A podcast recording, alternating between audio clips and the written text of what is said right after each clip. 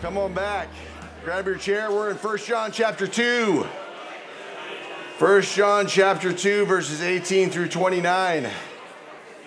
Come on back. Lord, we just invite your presence. Man, I think you're up, you've already been here.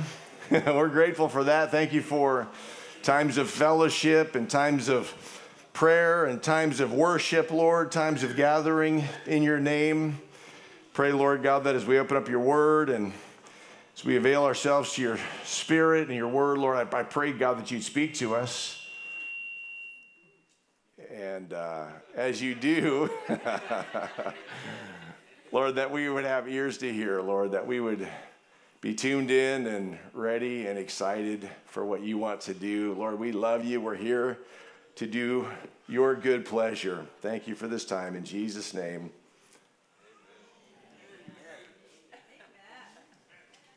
We'll try to, I don't know, maybe that's gone now. First John 2 18 through 29. Thank you, Seth. Appreciate that. Um, there's a song that is sung by an artist named Jelly Roll. How many have heard of Jelly Roll? have you never heard of Jelly Roll? So a few of you, okay, good. The, the cool kids in our group have heard of Jelly Roll. no question, right? He sings this song, Son of a Sinner. And here's some of the lyrics. He said, I never get lonely. I got these ghosts to keep me company. I took the rear view, the rear view off of this old Ford so I only see in front of me. Now the past is out of sight and out of mind. Swore I changed, now I'm back chasing these white lines. I'm just a long haired son of a sinner, searching for new ways I can get gone. I'm a pedal to the metal or pedal to the highway. If you ever wonder why we write these songs, because I'm only one drink away from the devil, I'm only one call away from home. Yeah, I'm somewhere in the middle. I guess I'm just a little right and wrong. Yeah, these lyrics, these are lyrics that we can all relate to in some way, whether thinking about our past or considering our lives today. It's the, I think it's the cry of our culture. It's a confusion. It's a longing for truth. It's a longing for direction, it's a longing for help. Like, what do I do? How do I get out of this place?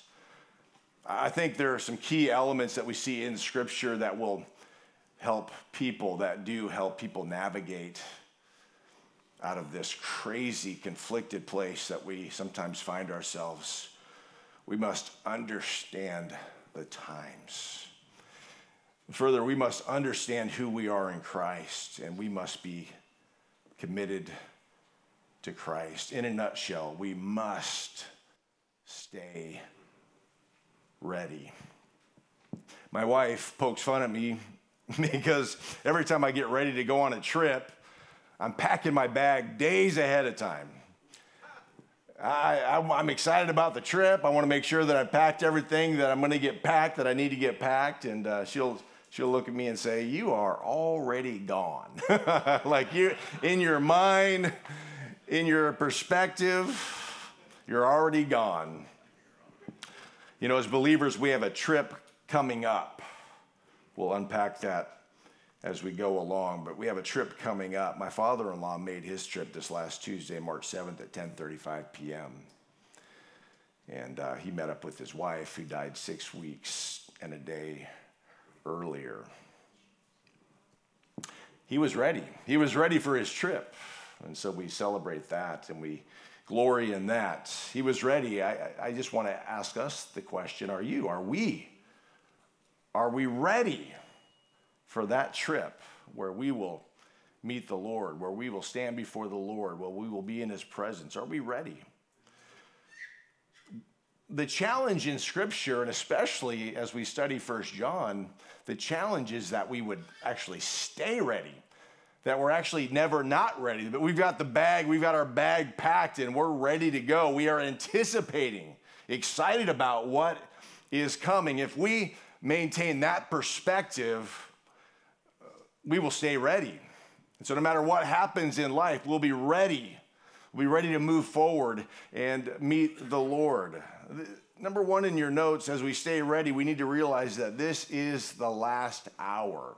We must understand the times. This is the last hour. This is what John tells us in 1 John chapter 2 verse 18. Dear children, this is the last hour. And as you have heard that the antichrist is coming, even now many antichrists have come. This is how we know it is the last hour. So there's an antichrist to be revealed in the tribulation period the son of perdition. There's an antichrist there, but all throughout history, there have been antichrists revealed. Ever since the time of Christ, there have been antichrists in the first century all the way to the 21st century. 1 John 4 1 through 3 says, Beloved, do not believe every spirit, but test the spirits to see whether they are from God. For many False prophets have gone out into the world, and by this you know the Spirit of God. Every spirit that confesses that Jesus Christ has come in the flesh is from God. And every spirit that does not confess Jesus is not from God. This is the spirit of the Antichrist, which you have heard was coming and now is in the world already. So John's addressing, as I've talked about in the studies uh, previous in First John here, he's, he's addressing these Gnostic theories floating around in the first century. This is why he's continually talking about Jesus in the flesh. He's confronting error, people trying to bring confusion to those within the church. Gnostics considered material existence flawed or even evil and held the principal element of salvation to be direct knowledge of the hidden divinity. But Jesus was anything but hidden. He was in the incarnation, he was God in the flesh. And so it's no wonder that the enemy comes up with crazy ideas that confuse people, that are designed to confuse people about who Jesus is. Jesus is God in the flesh in his incarnation, he is God in the flesh. He was no he was no hidden divinity. He came so that we might see him, so we might hear him, so we might know him, so we might worship him, so that we might be saved by him. He was no hidden divinity. He was and is God in the flesh. There were antichrists then, and there, well, there's antichrist now, and we must test the spirits. And so when we're hearing of things listening to people preach, teach, lead, we need to test the spirits. We need to test what they're saying against the Word of God. And we're going to see later on that the Holy Spirit within us will help us to discern what is happening in the culture. Because in the culture, there's going to be confusing messages that try to derail our faith and confuse what we believe about who Jesus is. So they, verse 19, the Antichrist went out from us, but they did not really belong to us. And so these are people who were within the church, and they were trying to, they were trying to bring confusion within the body of Christ. It says they went out from us, but they did not really belong to us. For they had not belonged to uh, for if they had belonged to us, they would have remained with us. But their going showed that none of them belonged to us. And so this is part of John's evidence that we are in the last hour, these antichrists. The sincere Christ follower will stay in the fold. The sincere Christ follower will stay in the fellowship until the end. The rest will go out from us. That's why the scripture says, Do not forsake the gathering of believers. We, we have this call, we're compelled by God through the Spirit and the Word to gather together. Why? Because this is where we find fellowship, this is where we find encouragement, this is where we find uh, as iron sharpen iron, so one man sharpens another. This is where we get built up in our most holy faith. This is where we need to be as the body of Christ. And those who don't agree with or believe in the message, they will, they will ultimately leave. But the sincere follower of Christ will stay. The last hour began with the death and resurrection of Jesus Christ. We see similar usage in Hebrews 1 2 says, but in the last days, last hour, same, uh, same Greek words there, he has spoken to us by his Son, whom he appointed the heir of all things, through whom also he created the world. So these last hours or last days are not just in the distant future, they're in the here and now from John's time in the first century till now. We're in the last hours. We must stay ready. We must stay ready. How do we stay ready? Well, we got to be ready to be used by God, ready to be taken home at any moment. Jesus will return. Will you be ready? Jesus addressed this issue in Luke chapter 19. Um, the people around Jesus, they, they, they were under the impression that the kingdom would come now, like God's, the culmination of God's plans would happen now. But God, through this parable, speaks some instruction for the people then and now, giving us wisdom and instruction about how to live our lives in the day today. And this is what he wrote in Luke chapter 19, verses 11 and following. This is the parable of the ten minas. Some pronounce it minus, minas. Same thing. As they heard these things, he proceeded to tell a parable because he was near to Jerusalem and because they supposed that the kingdom of God was to appear immediately. He said, therefore, a nobleman an old man went into a far country to receive for himself a kingdom and then return. Calling ten of his servants, he gave them ten minas and said to them, Engage in business. Another translation might say, Occupy until I come. Engage in business. In other words, until then, until the culmination of all things, you have work to do until I come. But his citizens hated him and sent a delegation after him, saying, We do not want this man to reign over us. He's speaking of the Jews who rejected Christ. The Jews didn't want Jesus to reign over, over them. When he returned, having received the kingdom, he ordered these servants to whom he had given the money to be called to him, that he might know what they had gained by doing business, by occupying until he comes. He gave them responsibility, things to do, specific kingdom work to do, and he would come back and evaluate and judge what they had been up to. The first came before him, saying, Lord, your mina has made 10 mina more. And he said to him, Well done, good servant, because you have been faithful in very little in a very little you shall ha- uh, have authority over 10 cities. And the second came, saying, Lord, your mina has made five minas. And he said to him, And you are to be over five cities. Then another came, saying, Lord, here is your mina. You don't want to be in this camp. Here, here's your mina, which I kept laid away in a handkerchief.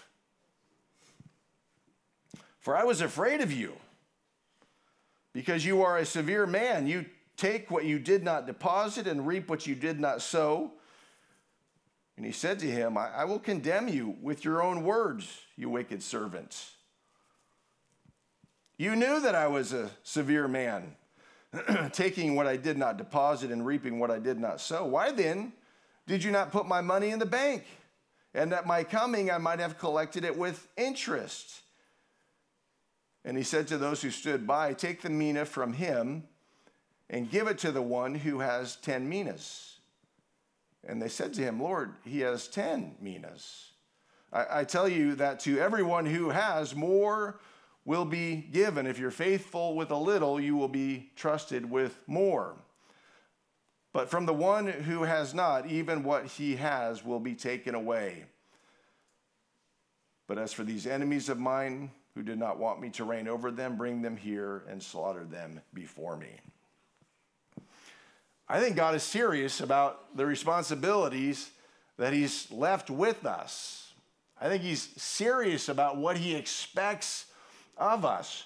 When He returns, He will evaluate what we've done with the talents that He has given to us. We have a responsibility to give Him a return on that investment.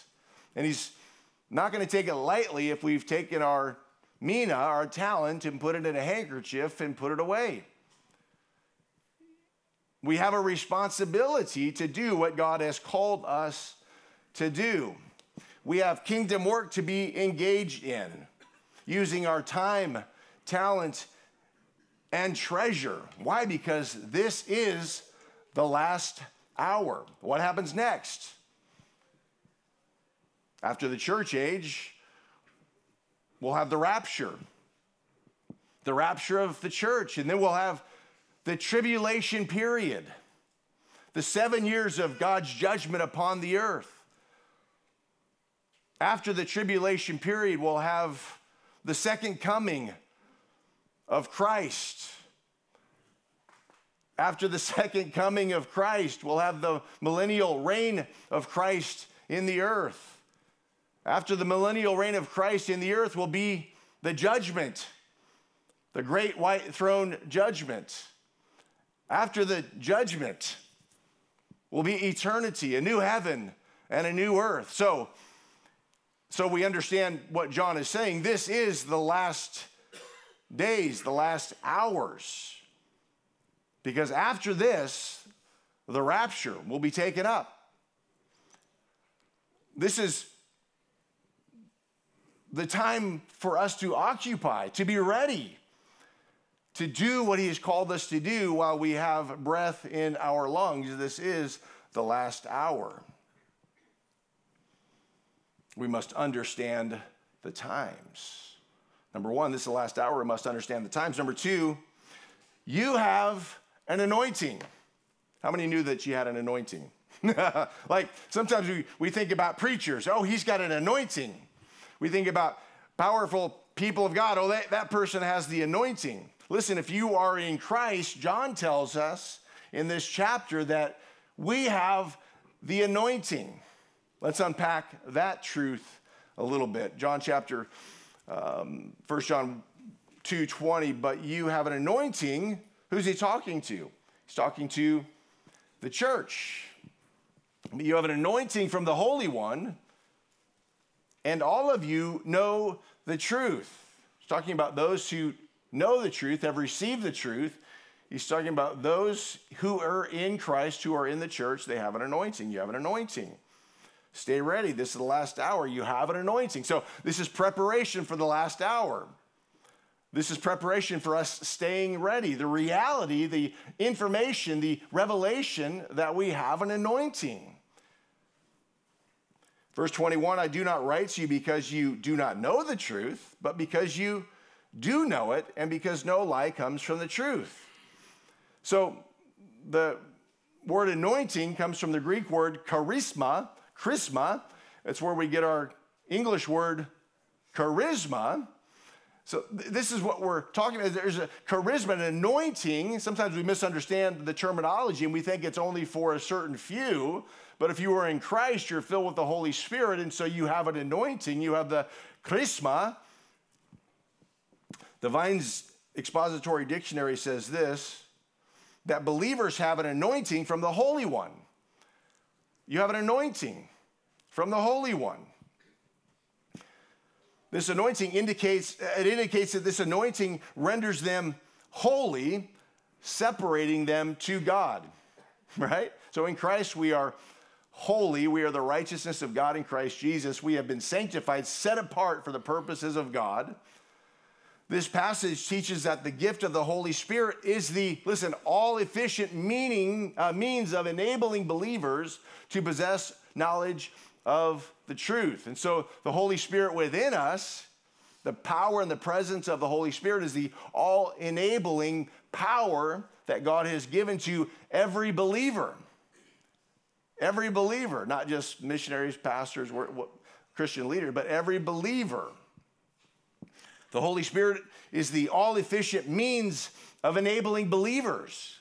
So if you're in Christ, you're filled with the Holy Spirit who is he has enabled you to do what God has called you to do. And so uh, this is I say this all the time. Everything that God calls us to do requires that we're filled with the Spirit of God and the power of God, so that we'd be enabled to do what God has called us to do. Because not, none of us feel capable in our own strength, able in our own ability. We all feel insecure, but it's through the power of the Holy Spirit that we're enabled supernaturally to do what He's called us to do. Efficient is defined achieving maximum productivity with minimum wasted effort or expense. so we can try all kinds of things in our natural ability, our natural strength, but when we tap into and allow the presence and the power of the all efficient Holy Spirit of God, we achieve maximum productivity with minimum wasted effort or expense. In other words, God can do a whole lot with you if you just relax and let Him work through you. He can do a whole lot more through you in five minutes than you can do through you in your whole lifetime. That's the reality. And so quit trying to make it happen or figure out a way to make it happen. Just allow the Holy Spirit to speak through you and to work through you and to do through you and watch what supernatural works uh, result from that. So if you're a believer, you have the Holy Spirit. So you have the anointing. Listen, we can stay ready if we've got the anointing.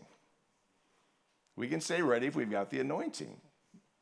When we re- realize that we've got the anointing, it's not a place of arrogance that we recognize it and grab hold of that. It's, it's a place of gratitude desperate appreciation because we know that in our own strength we can't get the job done. But with Christ, all things are possible. And so when we hold on to that reality that God is our all sufficient, all efficient power, uh, enabling us to do what God has called us to do, then we can do supernatural and wonderful things beyond what we ever thought were possible in the natural. So if you're a believer, you have the Holy Spirit, you have the anointing.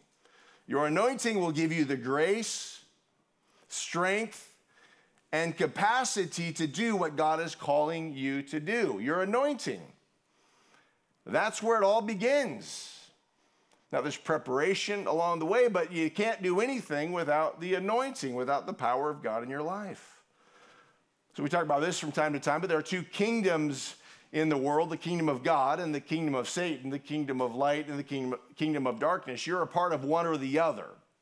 So if you're part of God's kingdom, then you've got work to do. Kingdom, capital K, kingdom work to do. And you're working for the king. If you're part of the enemy's kingdom, then he'll put you to work doing all of the exact opposite things that the, the, the Lord of your soul wants you to do. If you're in Christ, then you're part of Christ's kingdom. If you're part of God's kingdom, then you have the necessary anointing to stay ready. Uh, I'm not sure that we're all believing that we have the necessary anointing to do what God has called us to do. I, I, I need John, Jesus, me, I, we need you to know that this is the reality. Nothing can be done.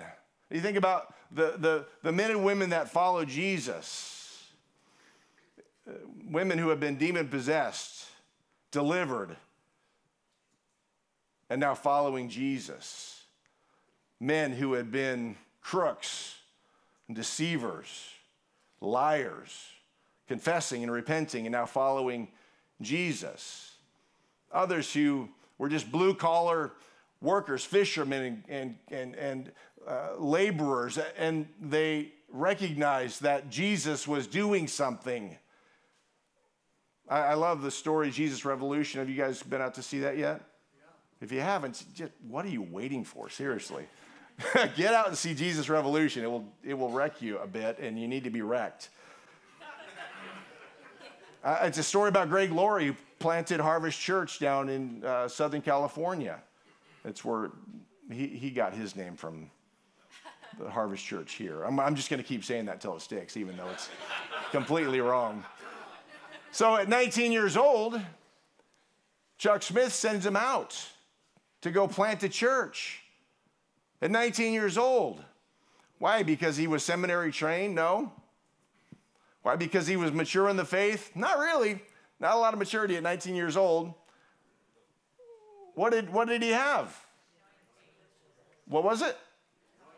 Anointing? And with that, willingness, right? So he's got this anointing and a willingness and an obedience, and he went for it. 40 years later, he's still going for it. Right? What are, you, what are we waiting for? We're not all going to be a great glory story, but we're going to be a great glory story in somebody's life. You're going to be a great glory story. Somebody's, you're going to touch somebody's life with the power that Greg Laurie's been touching people's lives for the last four decades, and they're going to be saved and filled with the Holy Spirit and sanctified and baptized, and they're going to be eh, eh, ushered into the kingdom of heaven because of what you did. You partnered with the living God to see people saved and come into the kingdom. Not because you're good, but because He's good, because He's called you. He's given you the preparation of the anointing of the Holy Spirit.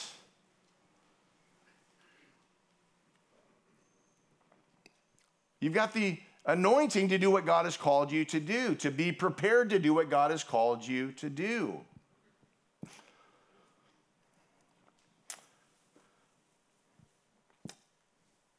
Back to 1 John 2, John explains what's going on in the other kingdom to contrast what needs to be going on in God's kingdom. 1 John 2 22, who is a liar? Remember, I said that John uses this word a lot. He's an old guy, so old guys have no filter. He can say whatever it is that he wants to do. Also, John talks about sin all of the time. In every chapter of First John, he's talking about sin. Who is a liar? It is whoever denies that Jesus is the Christ. Such a person is the Antichrist, denying the Father and the Son. No one who denies the Son has the Father. Whoever acknowledges the Son has the Father also. As for you, see that what you have heard from the beginning remains in you. If it does, you also will remain in the Son and in the Father. And this is what he promised us eternal life. We have to make sure that we're holding on to the truth, the revelation about who God is, and not allow our lives, our faith, our beliefs to be diluted and convoluted by the partial truths that are floating around in the world. Galatians 5 or 1 9, Paul wrote, it's not on the screen, but it says this As we have said before, so now I say it again if anyone is preaching to you a gospel contrary to the one you received, let him be accursed. So Paul's serious about making sure that people believe what saved them in the first place. John's serious about people being confident and focused on the truth that saved them in the first place. Verse 26, John writes, I'm writing these things to you about those who are trying to lead you astray. So you've got God's kingdom. Your work within the kingdom of God is to do what God has called you to do, to seek and to save the lost, go and make disciples of all nations, baptizing them in the name of the Father, the Son, and the Holy Spirit. So it's your job to seek and to save the lost. It's your job to disciple people. It's your job to baptize people. It's your job to be the hands and feet of Jesus. It's your job. If you're a part of the other kingdom, it's, then it's your job to lead those within God's kingdom astray. So the enemy's clear about his job. Are you clear about your job? Or are you just kind of enjoying the ride? If you're in the kingdom of God, then you've got work to do. You can't actually just enjoy the ride. In the other building, I've said this before, I use the illustration that we're on a battleship, not a cruise ship, and so we had the back door painted in battleship gray because it was a reminder that we're on a battleship and not a cruise ship. So we've got kingdom work to do, and so on a battleship, everybody on the battleship has a job to do. What's your job within the battleship? It's not a cruise ship. You're not like getting room service, You're not getting your laundry done. You got work to do. Why? Because the enemy is shooting torpedoes. The enemy is trying to sink your vessel. So what are you going to do to keep to keep things moving, the, the kingdom and the gospel? God's using you. He wants to use you. Stay ready. It's the last hour. You have the anointing. You have the anointing, and so do what God has called you to do. I'm writing these things to you about those who are trying to lead you astray. As for you, the anointing you receive from Him remains in you. Just a reminder the anointing that you received from Him remains in you. So tap into that. Say, God, I, I need you to help me with discernment. I need you to help me with boldness. I need you to help me with clarity. I want to do what you've called me to do in the season of my life. I want to be about my Father's business. I want to occupy until you come. I want to do kingdom business while I'm here in the earth. As for you, to the church, the, the anointing you receive from him remains in you, and, and you don't, do not need anyone to teach you. But as his anointing teaches you about all things, and as that anointing is real, not counterfeit, just as he taught you, remain in him. What does it mean? You don't need anybody to teach you.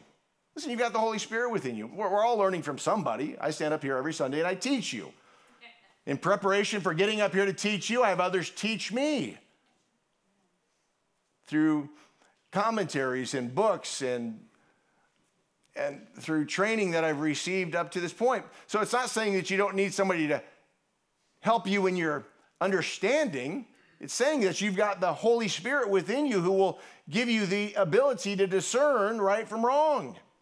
So tap into that. And then if you got questions you don't understand, as iron sharpens iron, so one man sharpens another, go talk with somebody and get some help getting clarity about your questions. Get some help with those things, but understand who you are in Christ. You are filled with the Holy Spirit of God. You are anointed to do the work that God has called you to do. So don't delegate or relegate that responsibility to somebody else. You are in the place that you are in in the season of your life so that you can touch those people around you. If you weren't here for a purpose, God would take you home. But you're here for a purpose. So get after it and don't be confused about your purpose. It's not about everything that the world will tell you it's about, it's, about kingdom stuff. You've got an anointing. You got to stay ready. It's the last hour. Number one, this is the last hour. We must understand the times. Number two, you have an anointing. We must understand who we are in Christ. And number three, continue in Him. We must be committed to Christ. None of this other stuff is possible if we're not committed to Christ. If we're not continuing in Him, actively participating as a kingdom member, none of these other things are going to be possible. We're going to forget that we've got the anointing. We're going to forget that this is the last hour and we're going to be distracted, and our faith will be minimized, and our activity and our effectiveness will become nil. It's the last hour. God's given you what you need. You've got the anointing. Just say, hey, I've got the anointing. Say it out loud. If you believe that you've got it, I've got the anointing. All right, so now what will you do with that anointing? It's not given to you to sit on the shelf, it's given you to activate you so that you might do what God has called you to do. You will not remember it's the last hour. You will not uh, acknowledge the anointing if you don't continue in Him. Verse 28 And now, dear children, continue in him. So that when he appears, we may be confident and unashamed before him at his coming. Confident and unashamed. What if Jesus showed up right now? it would be awesome, but are you confident and unashamed? Because you've been about your father's business? Or are you wishing, ah, I wish I had another week, another month, another year, another decade? I wish I had some more time. You want to be ready. It's the last hour. You've got the anointing. You want to remain in Him doing the work that God has called you to do so that when He snatches us away, we're ready confident and unashamed. Not arrogant, but confident and unashamed. Confident because we know that we've been about our Father's business. I remember my parents would head out of town and I'd have responsibilities to do, things to do, and and um, when I didn't do them and I saw them pulling up, I had terror in my soul, right? Why? Because I hadn't been doing my responsibilities. Instead, I've been messing around. And so there, there was no confidence, there was only shame.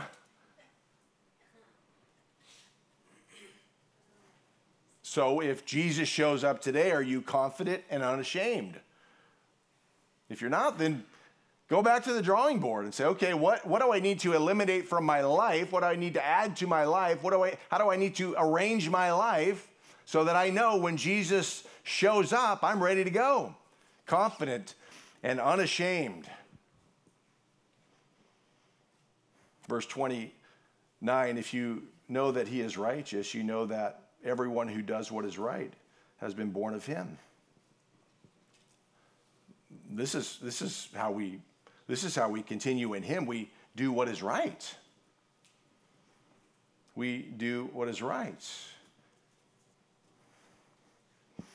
Continue in him so that you are confident and unashamed at his coming, but also in your day to day life. What does it mean to continue in him? Verse 29 says, Because he is righteous, we must do what is right. Because he is righteous, we must do what is right. When we do what is right, we demonstrate that we belong to him. This is how we know that we belong to God when we do what is right. Now, we will stumble, and we address that in the beginning of 1 John 1. I write this to you so that you do not sin. But if you sin, we have an advocate. But the goal is not is to stop sinning, to sin less and less. That's the process of sanctification. To do right, what is right. In our culture, right and wrong are subjective and up for debate. There's no objective truth in our culture. It's all subjective. Well, how does it make you feel? What do you think? What's right for you? That's the culture we live in. It's all subjective truth. And so if we are products of the culture, then we don't even understand what right and wrong is. Because what's right for me is not for someone else, and what's wrong for me is not wrong for someone else. And so we've got this subjective, confusing um, uh, garbage floating around in the culture. But God says in 1 John 5 17 that all wrongdoing is sin. God is not confused about what is right and what is wrong. We also know from 1 John 5:18 that everyone who has been born of God does not keep on sinning. So we've got to be looking at the word and having our lives change as a result of the truth of the word, but also the Spirit of God who's anointed us for godly living and for righteous, righteous living. You know, uh, John talks about sin in every, I, I said this already, but in every chapter of First John, he's talking about sin, right? He's like, I'm an old dude, I'm gonna just lay it on the line. Right? We're afraid to talk about sin because we, we don't want people to be, feel offended. And there are preachers out there who say we don't need to talk about sin because people already know that they're sinners. John disagrees. Jesus disagrees. All of the early church, the apostles, they disagree. It's ridiculous. We need to be reminded of our desperate need for God's grace. The culture needs to be reminded of their desperate need for God's grace. The gospel is powerless unless we're talking about sin, unless we're talking about our need for a Savior. We've got no gospel message if we leave out the concept and the reality of sin. So we've got to talk about sin. It's the thing that defines for us what is right and wrong. The scripture defines for us what is right and wrong. God's not confused about it. The early church was not confused about it. Everyone who has been born of God does not keep on sinning. I read this article recently. It says it's by S.J. Beard, written June 18, 2019. Could the world ever agree on shared ethical principles? People have been arguing for millennia, says S.J. Beard, and reaching an answer is harder harder than it seems. He continues in the TV series The Good Place, never seen it, never heard of it. In the TV series The Good Place, a deceased philosophy professor called Chidi tries to help his fellow residents of a non denominational afterlife to become better people by introducing them to problems that moral philosophers worry about. This includes a classic ethical thought experiment called the trolley problem. Here's the trolley problem. Imagine you're driving a trolley when the brakes fail, and on the track ahead of you are five workmen that you will run over. Now, you can steer to another track, but on that track is one person who you will kill instead of the five. What do you do? Unfortunately for him, Chidi's efforts are rather undermined when he is immediately placed in the situation of really diving, uh, really driving a trolley with failed brakes and has to decide what he will actually do. Spoiler, spoiler alert, it says he can't. He can't decide. As the show points out, people who study ethics like me and Chitty love to think about hypothetical situations, but can be totally unprepared to make ethical choices in practice. As Michael, another character in the series, puts it, this is why everyone hates moral philosophy professors. It's just so theoretical, you know. Article goes on. So why, so why do people continue studying ethics? One gratifying answer for me and my colleagues would be that it, it's because they want to become better people. But this just doesn't cut it, he said. If you need to take an ethics course to become a better person, then there's a problem, some, then, then there's probably something wrong with you to begin with. right back to the beginning. The problem that they have yet to identify is the problem of sin. Back to the song by Jelly Roll, Son of a Sinner. I'm just a long haired son of a sinner, searching for new ways I can get gone.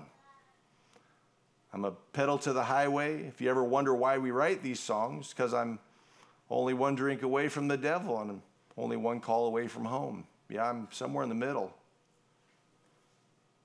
I guess I'm just a little right and wrong. And this is the problem with the culture there's confusion. And this is the problem within the church, if we allow it to be a problem within the church. And if we align ourselves as a church with the culture, we usher in the same confusion that the world is experiencing. And when we usher in the same kind of confusion and live in that same kind of confusion, we've got nothing to offer to the world. See, we're not meant to vacillate constantly all the days of our lives. We're not meant to vacillate. We're not meant to vacillate constantly all the days of our lives. But when there's confusion in our souls and in our minds and in our hearts, we will vacillate all the days of our lives. What is right? What is wrong? We won't understand the objective truth that we see in Scripture so clearly because everything is subjective and confusing and unclear. But if we stay prepared, stay ready, if we understand the times that this is the last hour, meaning I've got work to do, I've got purpose in this last hour, if we keep that clear in our perspective, remembering that we have an anointing, work to do, power to do the work, and if we continue in Him, we will stay ready. It comes full circle. Or we can, through confusion, identify way too much with the world. We are meant to be salt and light in a dark world. We can't be salt and light if our salt has lost its flavor. Our salt loses its flavor when we become like the world. There's no difference. People see us and they can't differentiate between us and those who are in the world because we're just as confused as people in the world. We're just as perplexed about our lives because we're not staying ready. knowing that God will call us home, either through the rapture or through our demise here on the earth. At some point, though, we will go, give an account for our lives. We're confused and we vacillate and we just we spend all of our time doing all the wrong stuff, just following the patterns of the world.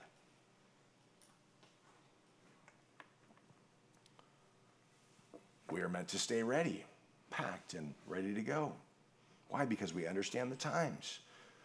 We understand who we are in Christ and we're committed to Christ. John's wrapping up his life, so it's more clear to him than ever. But he hasn't been wasting his life up to this point.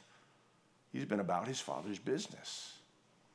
And so now, as an old man, a father in the faith, a kingdom leader, he's able to speak with confidence and clarity in the very end so that you and I, people then and now, can be built up in our most holy faith reminded what am I here to do? What am I going to do about that reality? Is my life today going to be different than it was yesterday because of this information, this revelation? We got to stay ready. With that, let's go ahead and stand up and invite the worship team and so Lord help us not to forget but to stay ready. Pray for help. So, Lord, I, I know that your grace is sufficient, but, um, and we, will confess and repent this week, maybe like we did last week, but at some point, we just got to get off the dime and get, get on it. And so, Lord, I pray that you show us what the next step is today. What have we been avoiding? Where have we been rebellious? Where have we been disobedient? Where have we been unwilling to do what you've called us to do, Lord? In word, thought, and deed with our time, talent, and treasure. So make it clear to us, Lord, so that we can stay ready. Understanding the times, recognizing that we've been prepared and equipped for such a time as this through the anointing. And that more than ever, we need to be committed to you. Help us to be so, we pray, Lord. In Jesus' name, amen. Let's worship.